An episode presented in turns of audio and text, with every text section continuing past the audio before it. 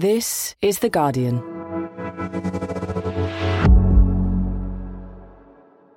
I'm Grace Dent, and this is Comfort Eating from The Guardian. A podcast where we pay homage to the lesser celebrated foods in life. Because even as a restaurant critic, I believe the food that matters most is often that snack you cobble together when you're curled up on the sofa. Each week, I ask my guest to lift the lid on what comfort foods have seen them through their lives. Because you can tell a lot about a person from what they eat behind closed doors. Hello, friends. I am just arriving at my kitchen because I have spent the morning walking around my house looking for furniture that needs fixing. And that is because I have the one and only Jay Blades, furniture restorer, coming round in a mo. He is presenter of The Repair Shop, a programme that in five years that it's been running has shot from daytime telly sideshow to unmissable prime time cocktail of tradesmen, trinkets and tears. I've got a second though, I'm going to get on. I'm going to have a little bit of a snack. I have got a beautiful piece of farmhouse Kirkham's Lancashire on the go. I'm just kind of easing away at it with a knife, just little bits here and there. Doesn't make any impact with calories that way. I've got a tin of olives on the go, black olives in their brine, eating them with a spoon. It's not attractive. Mm, mm, mm. It's so salty. Jay is a regular on our tellies now and a champion of sustainability, social enterprise, and inclusion. But from his violent youth in London to his undiagnosed dyslexia and his mental health struggles, his road to success has been bumpy, and I want to hear about it all. I've also heard he's a man who never stops snacking, so I'm itching to know how food has fueled his journey. And on that note, I think I've got time for just a slither more of this cheese before the doorbell goes. Mmm.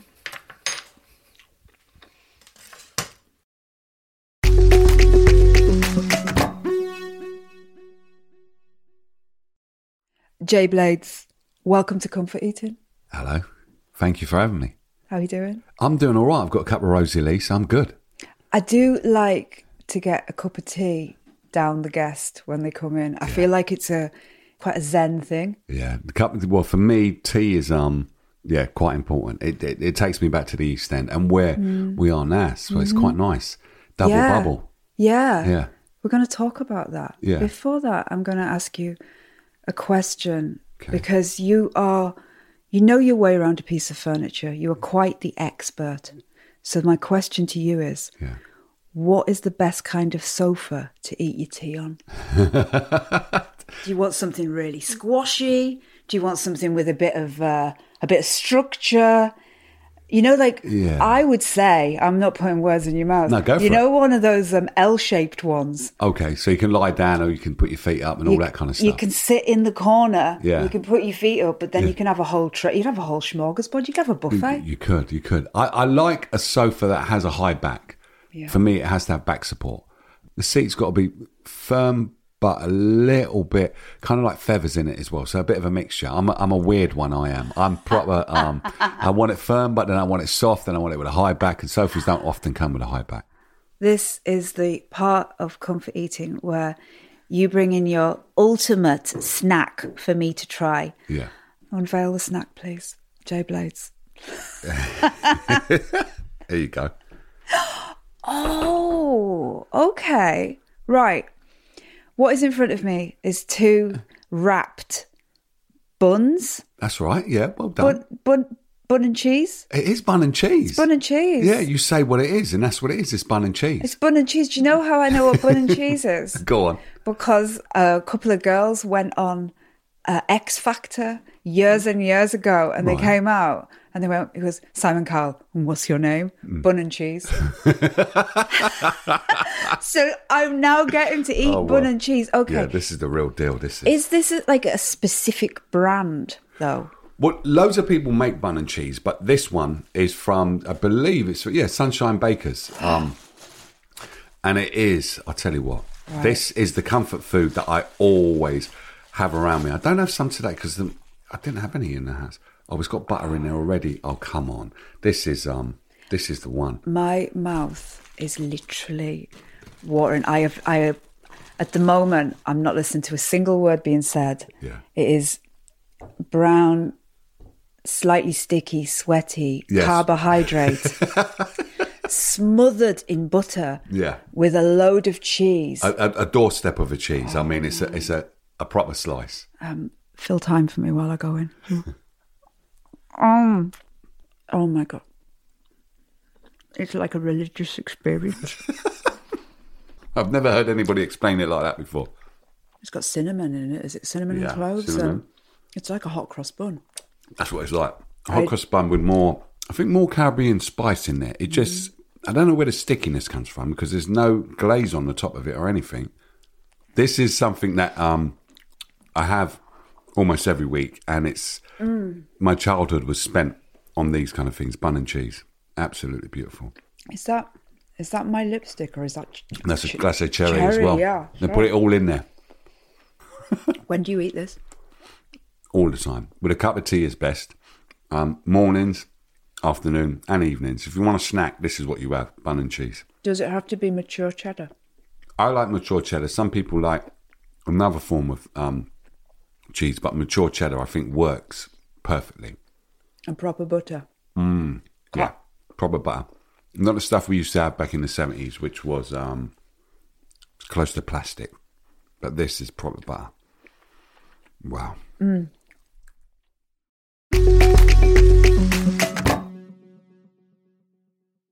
So, you Mm. were born in 1970. Yeah.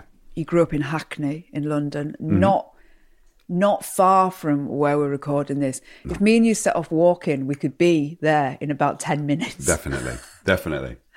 you say you remember playing in the sunshine with my mates, Hmm. laughs around the estate, and skipping everywhere.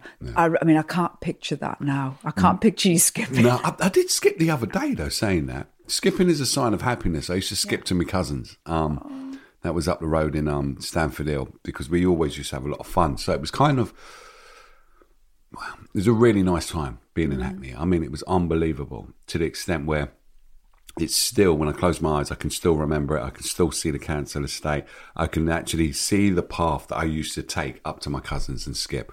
Yeah, good times. God, your face mm. just is looks so happy when you. Yeah, no, I had a beautiful time. I think my mm. childhood up to about 11 was really, really good. And I know some people don't have a good childhood, but my one was all right. It was rough, it was Yeah. poor. Mum was quite strict. But yeah, I had a brilliant time. I had the best time. You lived with your brother Justin, Yeah. your mum Barbara. Mm-hmm. Uh, she had moved to England from Barbados when she was a little girl. Yeah, about 14, I think she was when she came over. Yeah. Tell me about the kitchen at home at that time. Wow. What was on the cooker? What was on the cooker was a pot that was um. It was quite a basic pot. I remember this. th- th- There was a pot and there was a frying pan. So the pot was silver, Yeah. and it had a black handle, and it had a had a lid that also was black. But I think it might have been. Oh, what was that? Was it? I think it might have been Bakelite. It was some form of early plastic, is what Yeah. it was. The Yeah. frying pan. well, All round the edge was like kind of burnt. It was um, black, and the Yeah. handle was the same. I loved that, like the in, in the seventies, how like your family would maybe they clean the inside of the pan, but then the outside, was yeah. just you just knew what was happening last year or last week. It's like it was just there. The evidence is there, and I think we used to have this thing. I, I think it was called a Brillo pad.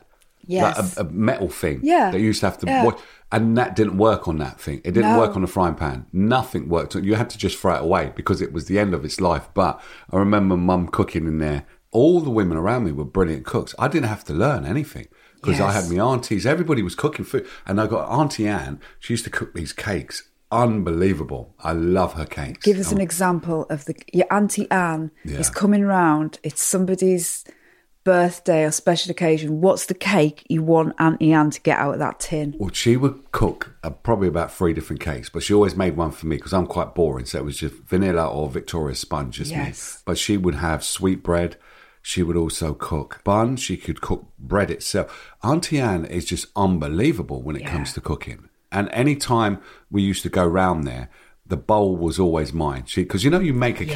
cake and then you get a bowl, you can lick it and have all what's left in there. Yeah. I used to have all of that. That was Just mine. used to sit there. It's With my like- fingers. Yeah. Eating that bowl, licked it out. They didn't have to wash it after. So you got a sweet tooth. unbelievable sweet tooth.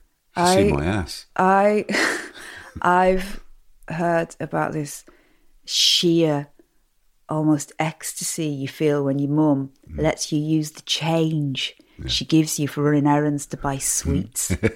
yeah. so this is it, you're a little boy but you've got a sweet tooth then. I did a sweet tooth then. I still, I'm 52. Yeah, I'm 52, am I? And I still got a sweet tooth. And it's kind of embarrassing to the extent where at the repair shop, they have this kind of, I don't know, we only call it a box for me. And it is just full of sweets. Yes. Like, and they know that after my breakfast or whatever I eat, I'm going to have a Tuxton tea cake, probably two of those. yes. With then a Mars bar and then um a, a Twix sometimes to top it all off. Your morning your morning snack is a, a Tunnocks tea cake, a Twix and and a Mars bar. I, don't hold it against me. I think it's cool. I think that's all right. There's nothing wrong with that. Everybody should have a pudding after every meal. Isn't that right? I don't think after breakfast though, Jay, to be honest, no. You should. Pudding after breakfast. What's wrong with that? Tux- I'll tell you what, Tuxton's tea cake with a cup of tea and then top it off with Mars bar is just the right texture, I think, after you've had your breakfast.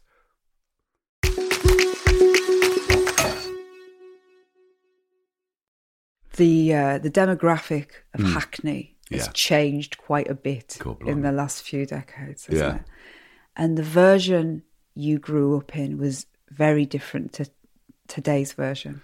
So if you cast your mind back, Hmm. what was it about Hackney then that was so inspiring to you as a little boy? I think what was inspiring was Hackney was Hackney was a community then. So everybody in Hackney had the same thing in common. We were all poor. There's these beautiful Victorian houses, they're massive. And they were full of squatters. They were full of people just living a mm. new age, let's say, for instance. Yeah. The council didn't really care too much. But the thing that really inspired me was just how you would go around to people's houses and they wouldn't have much, but food was the thing that joined us all together. You would go there one of my friends explained it where if you came out on the street and you met up with your friends and you had a packet of crisps, you have to share it with nine of you. It was just the way it had to be done. You couldn't just sit there and eat it by yourself. If you wanted to do that, you would have stayed at home. But Yeah. coming out, you had to share. So when you went to someone's house, they would share food with you. If it was dinner time, they wouldn't say, "Oh no, I don't have enough for you." They would make sure they've got enough. You met and became friends with someone around this point that when I heard this, it just makes so much sense. Hmm. DJ and radio presenter Spoonie. Yes, yeah, yeah, yeah. We went to school together. I think we knew each other from primary school. Yeah. You know, everybody in in the quote unquote um, ghetto used to have a nickname, and I nicknamed him Spoonie because No. yeah, because his legs are shaped like a spoon. Because he used to play football all the time. Um, so we had a friend of mine who his nickname was Beans. Um, because he always used to fart, so he said they had beans. Um, and yeah, so everybody had a nickname. I mean, it was unbelievable. But Spoonie, yeah, we grew, we grew up together. it feels as if you have this really lovely childhood, but then you go to secondary school in Highbury. It's a Yeah. couple of miles away. Yeah, And it feels like you start to have a hard time there um, at the hands of fellow students. Hmm. And then it becomes quite a, viol- a violent time. Yeah, that's when violence stepped in. So about eleven years old, violence stepped in, and it stepped hmm. in uh, because I, when you're growing up in Hackney, you don't actually experience any racism or anything like that. Hmm. Everybody's all together, black, white, Chinese, Asian, the whole shebang, and you hmm. never hear names being called. And then, um, when I went to secondary school, people were calling me these names, and because I never heard them, I thought they were names of endearment. It's only when I brought those names back to my community in Hackney, and some of the elders are saying, "Well, why are you calling me that for?" I said, "Oh, that's what they call me at school." Very naive, eleven-year-old, and they're like, "No, no, no, that's a racist name. I'm coming to your school tomorrow. Show me who's calling you those names. I'm going to have a word with them." I didn't realise that going back to school the next day, I'm going to have to face those guys because mm. he's not there to protect me. So that's when fighting started. I believe it was, I think it was over the second or the third week in my first year, up until 15, I got kicked out of school for fighting. Every day was fighting. One thing that you did like about school, Yeah. apparently, Yeah. was school dinners. Oh, come on, stop it. Well- if I could, I would open a restaurant tomorrow with school dinners because school dinners for me were the ones I Yeah. loved. The only thing I didn't like at school dinners was trifle and rice pudding. That was it. But everything Okay. else, the kidney, the liver, liver and onions, the mashed potatoes, the cabbage, the spinach, the puddings that used to have the, it was a sponge with this white thing on the top. I think it's icing. Yes. And then it had this sprinkle stuff on it. I'm Yeah, hundreds and thousands. yeah, that stuff. Yeah. And then we had chocolate pudding with chocolate custard. Um, we had apple pie. I tell you, the cooks in our school were unbelievable. I love those ladies. And then I used to get, um, I used to get paid in puddings because a lot of people were being bullied at our school. So they would come to me and say, "Oh, this person's nicked my bag, or he's took my trainers. I've got to go back home and I haven't got them, um, or this one's picking on me because of my race." And then basically they would say to me, "Jay, can you have a word or get my bag back? Here's a pudding." So we'll all have this ticket, you know, like free dinners. so I ended up like this table just full of all these puddings, and then I'd have to go and sort people out. So you had essentially you were running a protection racket Yeah. paid for by Puddings. sponge pudding. it's all right? I have this theory though with school dinners that those foods end up meaning so much to us throughout our lives because 70s and 80s school was hard. The kids were horrible. Like they were in a, in a comprehensive school. Yeah, The yeah. kids were some of them were lovely, mm, Yeah. but some of them were absolute Yeah. like they were horrible and everybody went around being horrible to each other and the teachers were a bit violent and then at 12 o'clock a bell went Yeah. and they gave you like some custard and sponge Yeah, that's it. and it and that never goes away does it No, it doesn't. I love, love school dinners.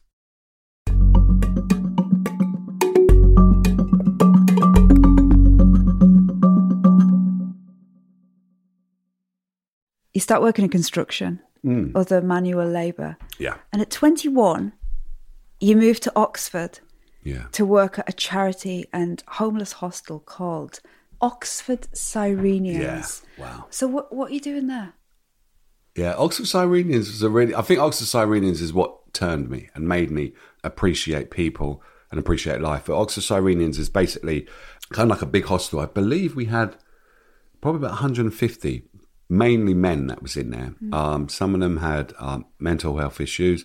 Quite a lot of them were alcoholics and had been homeless. Um, and then this was kind of like kind of like a halfway house. So once they've spent time in a night shell, they'll come there, they'll be assessed and see how long they can stay dry, and then they'll move them on to another house.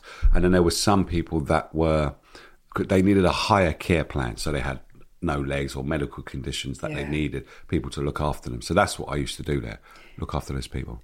I think the, the, the thing that helped me was Hackney, my childhood, mm-hmm. because my childhood was very, very supportive by the community. So what I found being in Oxford Cyrenians is that I never knew there was a role for something like that, someone to have compassion and care for someone. And I found it there where you're speaking to people who had a family, had a life, had a career, and then they just hit rock bottom. Yeah. And they needed that support. They needed people to actually care about them um, or just listen to their story and then offer them guidance in a way. And that's what I got in Hackney and that's what I offered there. and this is like a massive turning point in your life Yeah, that was um for me it was huge because of the stuff that I did there. I did a lot of um looking after them, so bathing people, putting suppositories up in people, delicing people, getting people to come in um after they've been on the streets for months and they've spent Yeah. like a night at a night shelter and then you have to take them in this room and get them to strip give them a bar of soap and just get them to wash down. It's quite it's it's really really humbling when you do stuff like that to the extent where you don't really want to complain about anything because you look at someone who's got their whole life's possessions in a carrier bag and it's not even full and you're like wow. And there's someone complaining oh I haven't got the latest trainers. It's like get a grip mate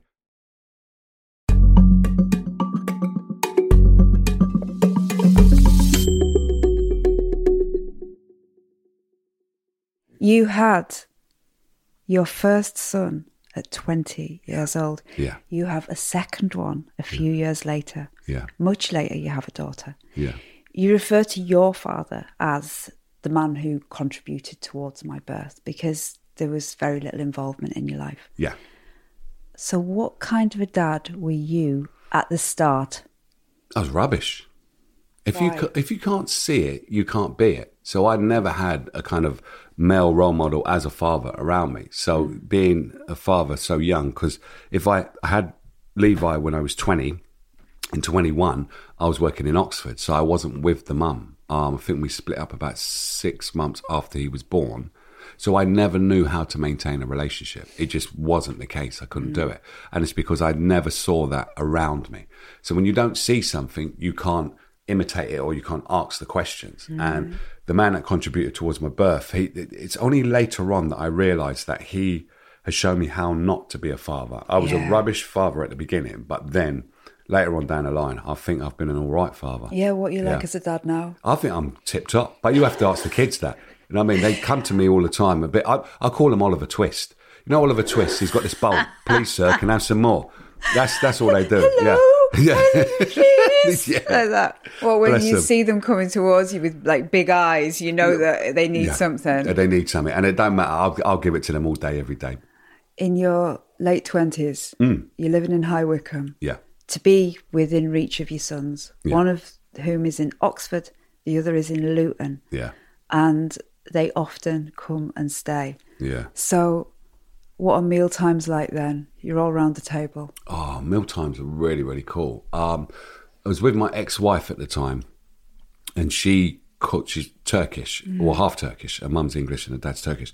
And the food that she introduced me to was on another level because my palate was always the same: school dinners or Caribbean food or bun and cheese. That was it. I think the only thing exotic I ever had well, there was two things. Was a bagel, which is not really that exotic, and I went to a restaurant when I was sixteen, when I used to work at a modelling agency, the Wong Kei in Chinatown. I know it very well. Yeah, since sixteen, that restaurant, I've been going there and eating the same dish Yeah. all the time. It's quite crazy. So you sit down. What you ordering in Wong Kei? Sweet and sour pork, Hong Kong style, and special fried rice.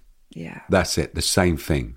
So when Jade, when I got with Jade and she started introducing me to this food, it was just like, wow, like Yeah. this is um, different. Um, What kind of Turkish stuff?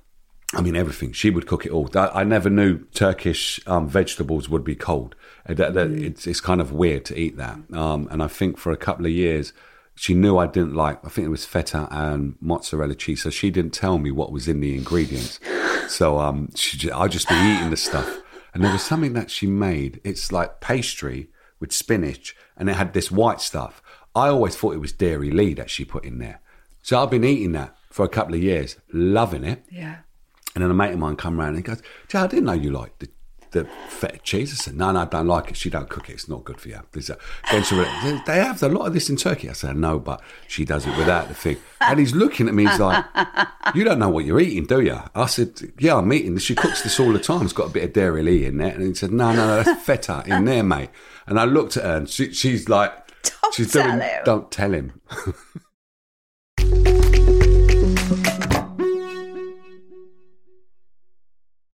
In 2001, Yeah. you enroll at uni as a mature student yeah.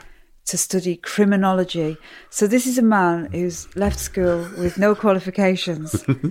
How and why uni? I was working or volunteering at an organisation called Youth at Risk, which worked with youth that were at risk. Basically, I was chatting to this lady there, and she was quite intelligent. And I said to her, "Well, where'd you get your intelligence from?" And she said, "Uni." So I thought it was a bit like the Wizard of Oz. You know, you go to see the wizard, and they'll give you courage. You'll get a little certificate. That's it. So I called the uni up, and they said, "Oh, you have to write a acceptance letter to get in there." So I wrote one, which I cheated on as well. I went to the library. I got the librarian to type in like acceptance letters, and she got one for Harvard that a person was in Brooklyn and he was applying to Harvard University. Yes. And he got in with that. So what I did, I printed it and then I changed Brooklyn to High Wycombe and then I changed Harvard to High Wycombe and they gave me an unconditional offer. Look, I, I I, uh, first, well done, because anybody that manages to, you know, book the system. Yeah. But you didn't, you didn't have any O levels. No, I didn't think you needed O levels. I didn't. I, remember, I've no one in my family went to university. yeah. The only one I knew was this lady, and she said like, "Oh, that's where you get the intelligence from." So you, I mean, you get to uni. What what was your reading and writing like? Rubbish. I mean, rubbish. I, I got tested at uni, and they said to me that I've got the reading ability of an 11 year old. So I'm 31 years old with the reading ability of an 11 year old doing two of the most text heavy subjects, mm. criminology and philosophy. It, it's not a good mixture. But luckily, the uni helped me out. They gave me a scribe, and you could talk to the computer, and it would just like start typing out what you said, Wow. which was quite cool. You, you arrive at uni when you're 30, 30, 31. so you're a mm. mature student. Yeah, yeah, You meet another mature student, yeah, Jade, yeah. And together you set up a charity out of the dark Mm. to teach young people how to restore furniture. Yeah. It's your job these days in the repair shop that many people know you for.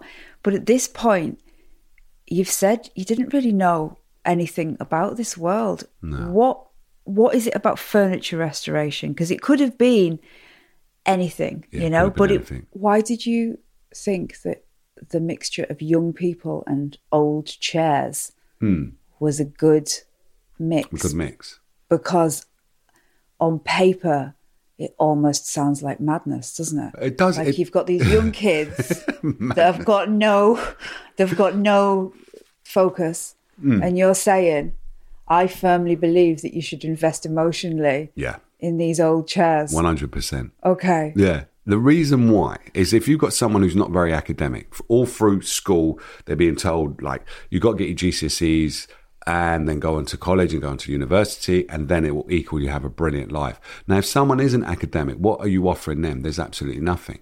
So, the skills that I believed when I was approaching young people with this, I would say to them, I'm going to teach you how to make money from nothing. And a lot of the young people who are not academic were a little bit naughty, so doing some unsavory activities. Yeah. So they were very interested in money. And I said to them, Well, there's a chair over there that you guys have been kicking about. We can turn that chair into £150, let's say, for instance. And they was like, ah. What? Yeah. I said, Well, you've got to do this, you've got to do that, and then turn it around. And then, hey, presto, if you take the right picture, you put it in the right publication, then it's going to be sold. And a lot of the young people feel, who was a part of Out of the Dark, feel when their items have sold, wow,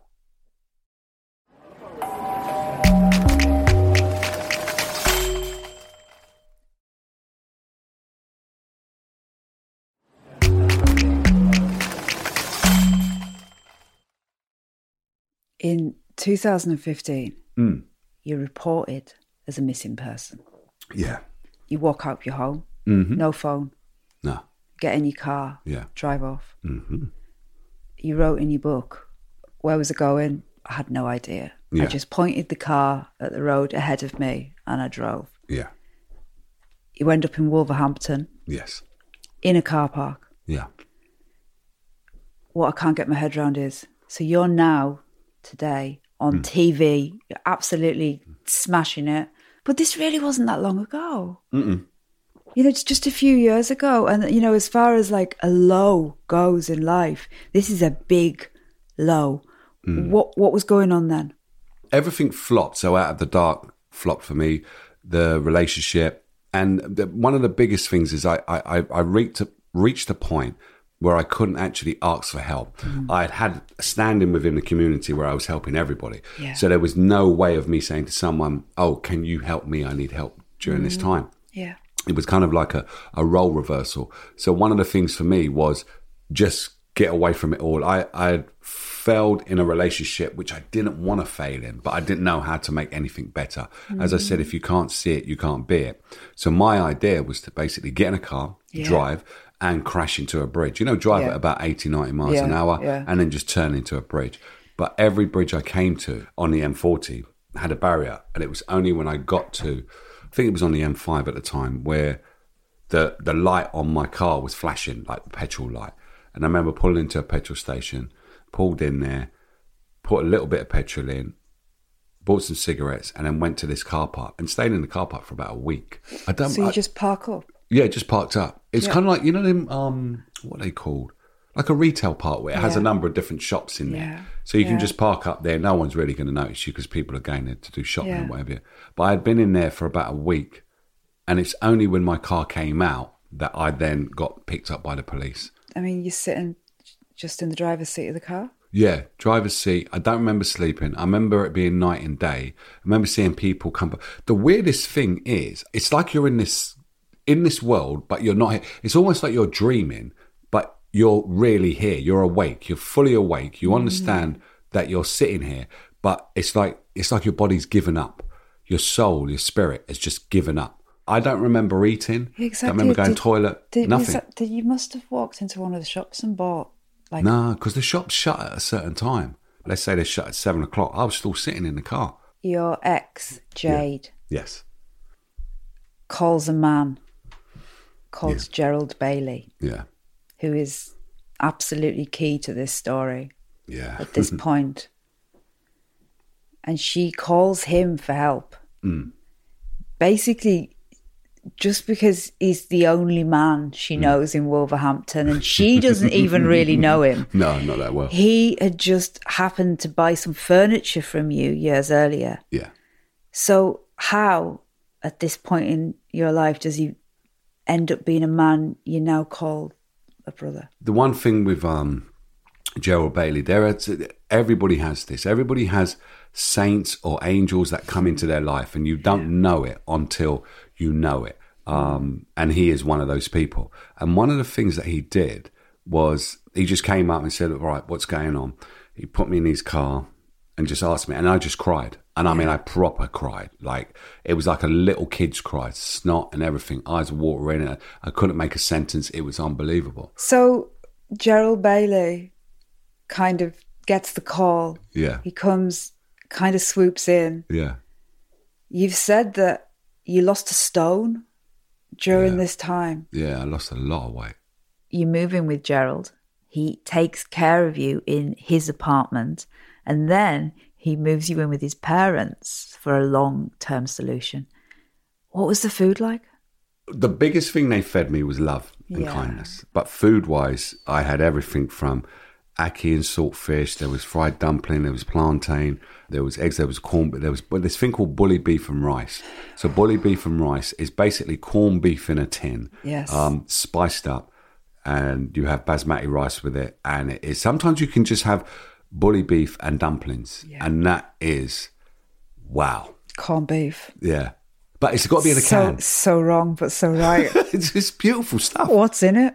No one knows. I don't know. I thought you was going to tell. Do you know what's in there? No one knows. Oh. I don't even know. How do they get it in the can? I don't know. What, what, what bit of the cow is it?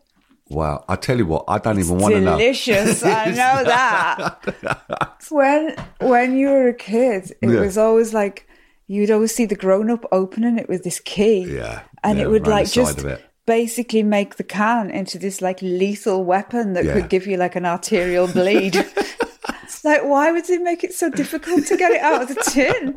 I don't understand. Yeah. But yeah, so bully beef, bit of spice, Yeah. and then rice. Oh, yeah.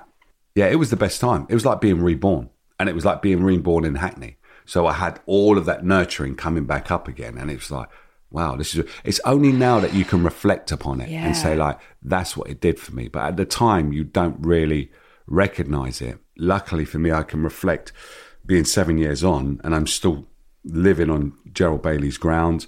I still go around to his mum and stepdad's um, house every Saturday and have some food with them. They come over to me. At the moment, they're teaching my fiance Lisa how to cook some of these dishes and passing that um, heritage down. And then we have dancing sessions. So they'll come round and we'll play some vinyl and they just have a dance together. And we'll just, yeah, chill out. What kind of dancing? The- It's mainly in the old days we used to call it wallpaper dance music. Um, Go on. uh, I've never heard. puzzled. I've never Um, heard that before. Wallpaper dance music. Yeah, so in the old days, they used to have these things called shubbins or blues parties. Someone's house, all the furniture gone, and then you put some plastic on the floor and then have music playing. So a lot of people will be by the sides. And the slow dancing is where two people come together and they're against a wall. And what used to happen, you'd be moving so sexually Yeah. and so slowly Yeah. that you would remove the wallpaper from the from the back of the That's wall. That's just filthy. Yeah, it's but it was gorgeous. Wallpaper music. Yeah, because you can remove the wallpaper with your dancing. Oh my God, you learn something every day, especially on this podcast.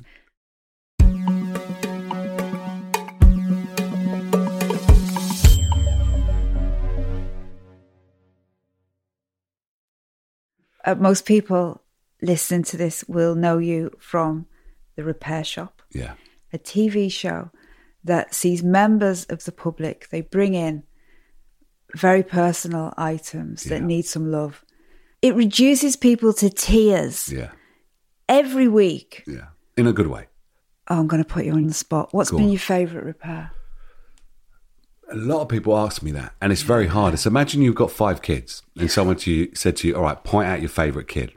How's the other four going to feel when you just pointed out little Jenny? It's not going to be right, is it? So all Jay, of the we're talking about chairs. I'm talking about you. No, you can't. Because a lot of the time with these people who bring these items in, it's the oh. memories. So I see what you're saying. Yeah. It's not the it- it's not the item. Nah. It's the person attached. It's so you don't want to choose one because No, you can't. It's impossible. your eyes are becoming a little bit watery. I did, look who's talking. They are. I think though, the bun is repeating. Your eye, your, when I started talking about this, you look, you look. No, because the repair shop is really, really special. I think Yeah. what happens, you guys get to see probably three minutes of an arrival and probably about two, maybe three minutes of a reveal. And we're with these people for an arrival normally takes anything between an hour and a half to two hours. Um, and some of the stories and the memories that you've got, that's why my eyes get watery because it is special. For those who haven't seen the show, the set it's a little bit like Santa's grotto.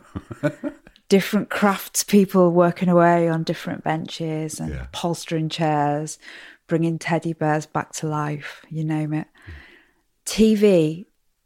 It takes very long hours and it requires your full energy. Yeah. So, when you're at work, what food keeps you going?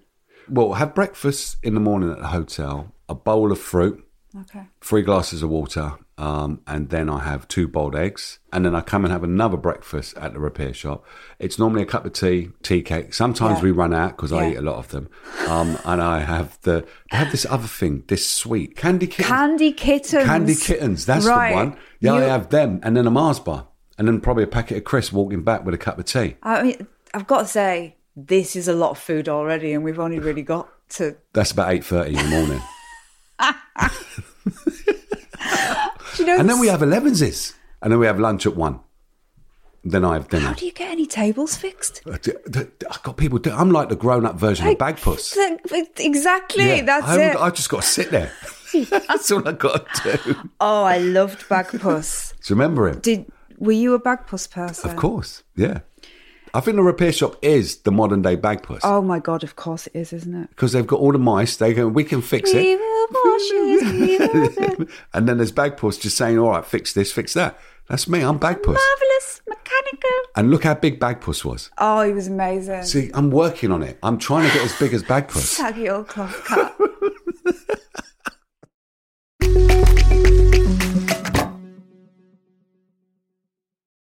Last year, Yeah.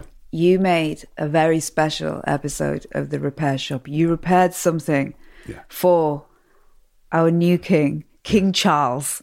Yeah. There are so many TV pilots made every year. Yeah. I get asked to do loads of TV pilots. You Yeah. know, you like you get the phone call, Britain's tastiest village, whatever it is. You know, yeah, yeah. the vast majority of them, you make it, it goes nowhere. Goes nowhere.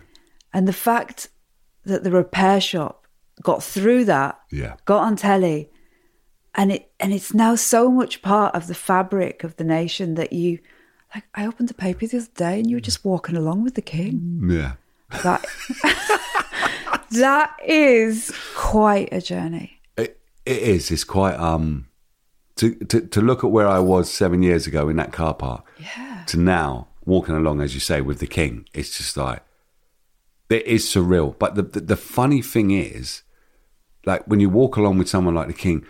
And I hope I don't get my head chopped off for what I'm about to say, but he's just a normal geezer. He's just got a title, which is the king, King Charles III. And it's like, but he is normal. And the way that we connected, because I, I love heritage craft and he loves heritage craft as well, and apprenticeships. We're, we're both very passionate about that. So when I'm from a council estate and he's from the royal estate, you might think that those two people never get on. But the two of us got on like a house on fire.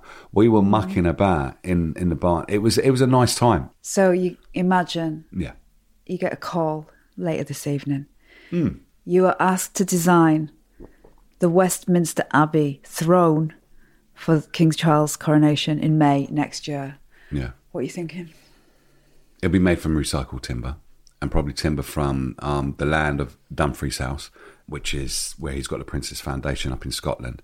It will be very comfortable on the seat, but it will be very rustic. That's the only place there'll be comfortability on there, is on the seat.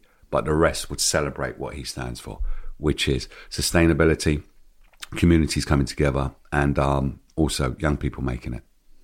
Jay Blades, I honestly thought I was going to put you on the spot there, but you can't catch it out. You 100% just had a mood board and just showed me it.